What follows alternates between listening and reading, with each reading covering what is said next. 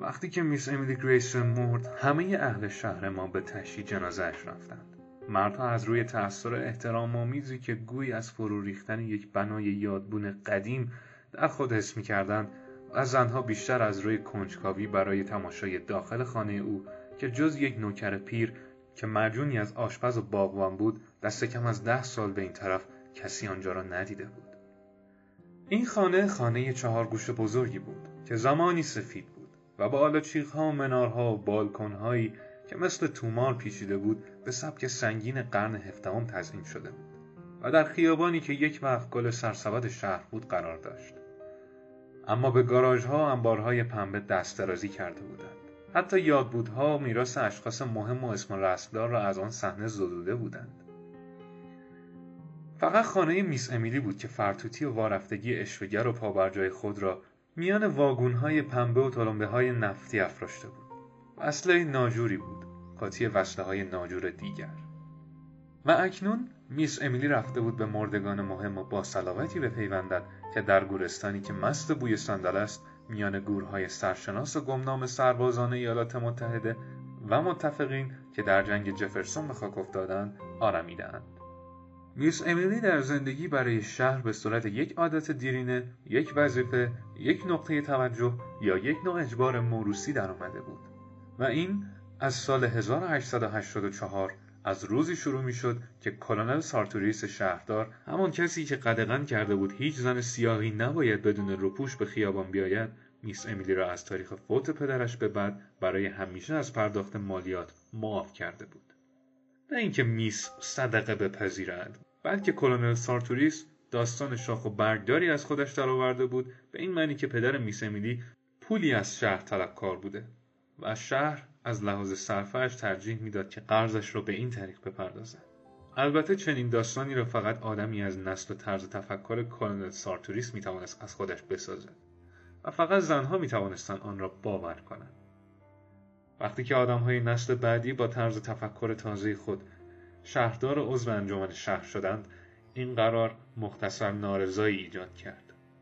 اول سال که شد یک برگ ابلاغیه مالیات توسط پست برای میس امیلی فرستادند. ماه فوریه آمد و از جواب خبری نشد. آن وقت یک نامه رسمی به او نوشتند و ازش خواهش کردند که سر فرصت سری به مقر شریف بزند.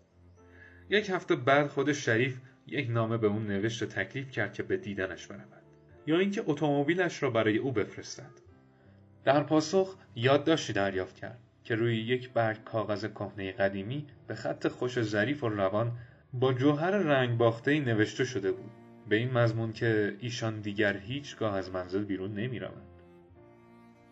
برگ ابلاغی مالیات هم بدون شرح و توضیحی به یادداشت زمیمه شده بود. انجمن شهر جلسه مخصوصی تشکیل داد. هیئتی معمور ملاقات او شد. اعضای هیئت رفتند و در زدند. هری که هشت یا نه سال یا حتی بیشتر بود که کسی از میان آن نگذشته بود. از همان زمانی که میس امیلی تعلیم نقاشی چینی را رها کرده بود. همان پیرمرد سیاهی که نوکر میس امیلی بود اعضای هیئت را به داخل سالن دنج و تاریکی راهنمایی کرد از این سالن یک پلکان به میان تاریکی های بیشتر بالا می‌رفت بوی زهم گرد و خاک و پان میآمد. بوی سرد و مرتوبی بود. پیرمرد سیاه آنها را به سالن پذیرایی راهنمایی کرد. سالن با مبلهای سنگینی که روکش چرمی داشتند آراسته شده بود. وقتی که سیاه پرده یکی از پنجره ها را کنار زد دیدند که چرم مبلها ترک ترک شده است.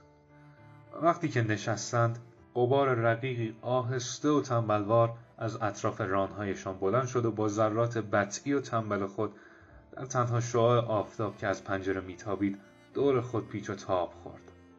تصویر مدادی میس امیلی در یک قاب کهنه اکلیلی تاسیده روی یک سپایه نقاشی گذاشته شده بود. وقتی که میس امیلی وارد شد آنها از جا پا شدند. میس امیلی زن کوچک اندام چاقی بود که لباس سیاه تنش بود. زنجیر طلایی نازکی تا کمرش پایین میآمد و زیر کمربندش ناپدید می‌شد. به یک عصای آبنوس که سر طلایی تاسیده ای داشت تکیه داده بود. و شاید به همین جهت بود که آنچه در دیگری ممکن بود فقط فربهی برازنده باشد در او چاقی لختی مینمود. بدنش ورم کرده به نظر می رسید. مثل بدنی که مدتها در اعماق تالاب راکتی مانده باشد. رنگش هم همانطور سفید و بیخون بود. چشمهایش میان چینهای گوشتالوی صورتش گم شده بود. وقتی که اعضای هیئت پیام خودشان را بیان می‌کردند چشمهایش به این طرف و آن طرف حرکت می‌کرد.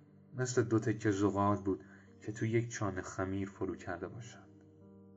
میس امیلی به آنها تعارف نکرد بنشینند. همینطور تو درگاه ایستاد و آرام گوش داد.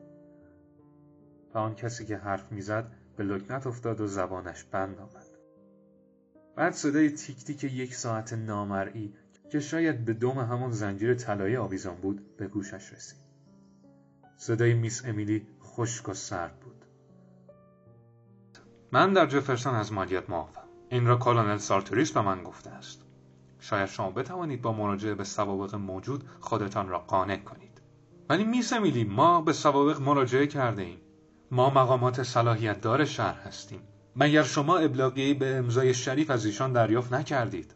میس امیلی گفت چرا من کاغذی دریافت کردم؟ شاید ایشان به خیال خودشان شریف باشند. ولی من در جفرسون از مالیات معافم. اما دفاتر خلاف این را نشان می‌دهد. ما باید توسط از کلونل سارتوریس بپرسید. من در جفرسون از مالیات معافم.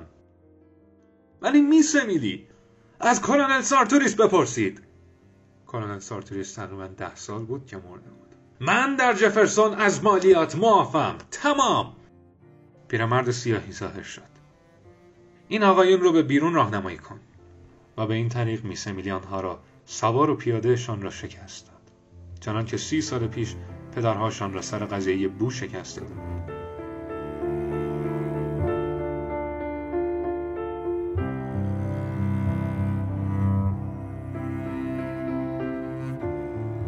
این قضیه دو سال پس از مرگ پدرش بود. مدت کوتاهی پس از اینکه معشوقش کسی که ما خیال می‌کردیم با او ازدواج خواهد کرد او را ترک کرد. میس امیلی پس از مرگ پدرش خیلی کم از خانه بیرون می‌رفت. و پس از اینکه معشوقش او را ترک کرد دیگر اصلا کمتر کسی او را می‌دید. چند نفر از خانمها جسارت به خرج دادند و به دیدنش رفتند. اما میس امیلی آنها را نپذیرفت. تنها نشانه زندگی در خانه او همان سیاه بود. که در آن زمان جوان بود و با یک سواد بازاری به بیرون رفت آمد می‌کرد. خانمها می‌گفتند اگر یک مرد حالا هر طوری که باشد می‌تواند یک آشپزخانه را نگهداری کند. و بنابراین وقتی که خانه میسه میلی بو افتاد تعجبی نکردند. یکی از همسایه ها از زنهای همسایه بالاخره به استیونز شهردار هشتاد ساله شکایت کرد. شهردار گفت حالا یعنی میفرمایید من چه کار بکنم؟ خانم گفت خب دستور بفرمایید بو را برطرف کند مگر شهر قانون ندارد؟ شهردار گفت من یقین دارم که این کار لزومی نخواهد داشت. احتمال دارد ماری یا موشی باشد که کاکاسیاه میسمیلی تو باغچه کشته است. من راجع به این موضوع با ایشان صحبت خواهم کرد. روز بعد هم دو شکایت دیگر رسید. یکیش از طرف مردی بود که یک دل دو دل برای شکایت آمده بود. آقای شهردار ما حتما باید فکری راجع به این موضوع بکنیم. من شخصا هیچ میلی ندارم که مزاحم میسمیلی بشوم. ولی حتما باید راجع به این موضوع یک فکری کرد. و آن شب انجمن شهر جلسه تشکیل داد.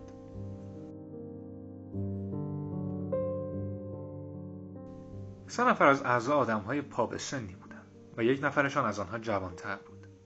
از همین افراد متجددی که تازگی ها داشتند پا می گرفتند و گفت بسیار ساده است. بهش اختار کنید که خانهاش را تمیز کند ضرب هم تعیین کنید. و اگر نکرد؟ شهردار گفت چه میفرمایید آقا؟ مگر می‌شود یک خانم محترم را تو روش به عنوان بوی بد متهم کرد؟ در نتیجه شب بعد پس از نیمه شب چهار نفر معمور مثل دزدها پاورچین از چمن خانه میس امیلی گذشتند و وارد خانه شدند. پای شالوده و درز آجرها و دریچه های زیرزمین بو می‌کشید. و یکی از آنها مثل آدمی که بعض بیافشاند از کیسهای که گل شانهاش بود چیزی میپاشید. در زیرزمین را هم شکستند و آنجا و قسمت های بیرون ساختمان را آهک پاشیدند.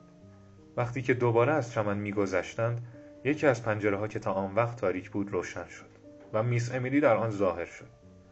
نور از پشت سرش میتابید. نیمتنهاش راست و بی حرکت مثل یک بت ایستاده بود. آنها پاورچین پاورچین از چمن گذشتند. و قاطی سایه های درخت هایی که در طول خیابان صف کشیده بودند گم شدند. بعد از یکی دو هفته دیگر بو برطرف شد. همین وقتها بود که مردم شروع کرده بودند که واقعا برای میس امیلی قصه بخورن. مردم شهر ما که یادشان بود که چطور خانم یات امه بزرگ میس امیلی پاک دیوانه شده بود فکر می‌کردند که گریسن ها قدری خودشان را بالاتر از آنچه بودند می‌گرفتند مثلا هیچ کدام از جوانها لیاقت میس امیلی را نداشتند ما همیشه تابلوی پیش خودمان تصور می‌کردیم که میس امیلی با هیکل باریک و سفید پوش در قسمت عقب آن ایستاده بود و پدرش به شکل یک هیکل پهن تاریک در جلوی تابلو و پشتش به میس امی بود و چهارچوب دری که به عقب باز شده بود آنها را مثل قاب در میان گرفته بود. وقتی که میس امیلی سی سالش شد نمی‌توان دقیقا گفت که ما راضی و خوشحال شده بودیم بلکه به عبارت بهتر می‌توان گفت دل ما خنک شده بود. چون با وجود آن جنون ارسی که در خانواده آنها سراغ داشتیم می‌دانستیم که اگر واقعا بختی به میس امیلی رو آور شده بود میس امیلی کسی نبود که پشت پا به بخت خودش بزند. وقتی که پدرش مرد خانه آنها تنها چیزی بود که از او برای میس امیلی باقی مانده بود. مردم خوشحال شده بودند چون بالاخره محملی پیدا کرده بودند که برای میس امیلی دلسوزی کنند. تنهایی و فقر او را تنبیه می‌کرد. افتاده می‌شد.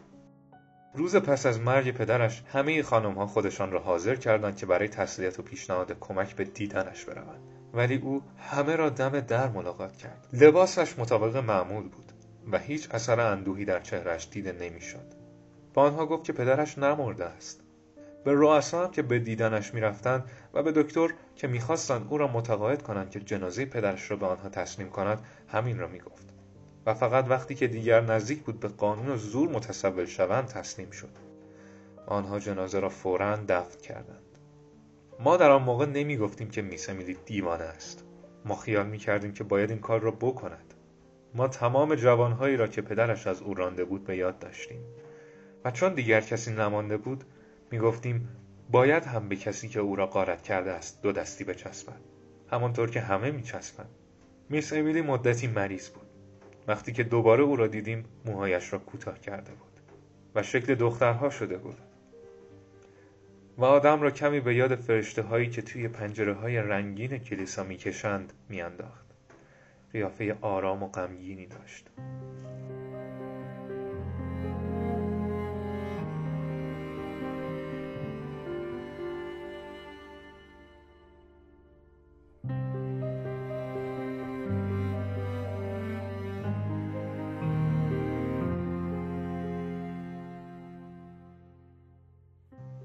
که شنیدید بخش اول از داستان کوتاه یک گل سرخ برای امیلی. اثر ویلیام فاکنر با ترجمه نجف دریابندری توسط من شروین کوچکی به همراهی بهزاد بویر احمدی تقدیم شما شد. بخش دوم و پایانی این داستان رو در قسمت بیستم مطل می‌تونید بشنوید.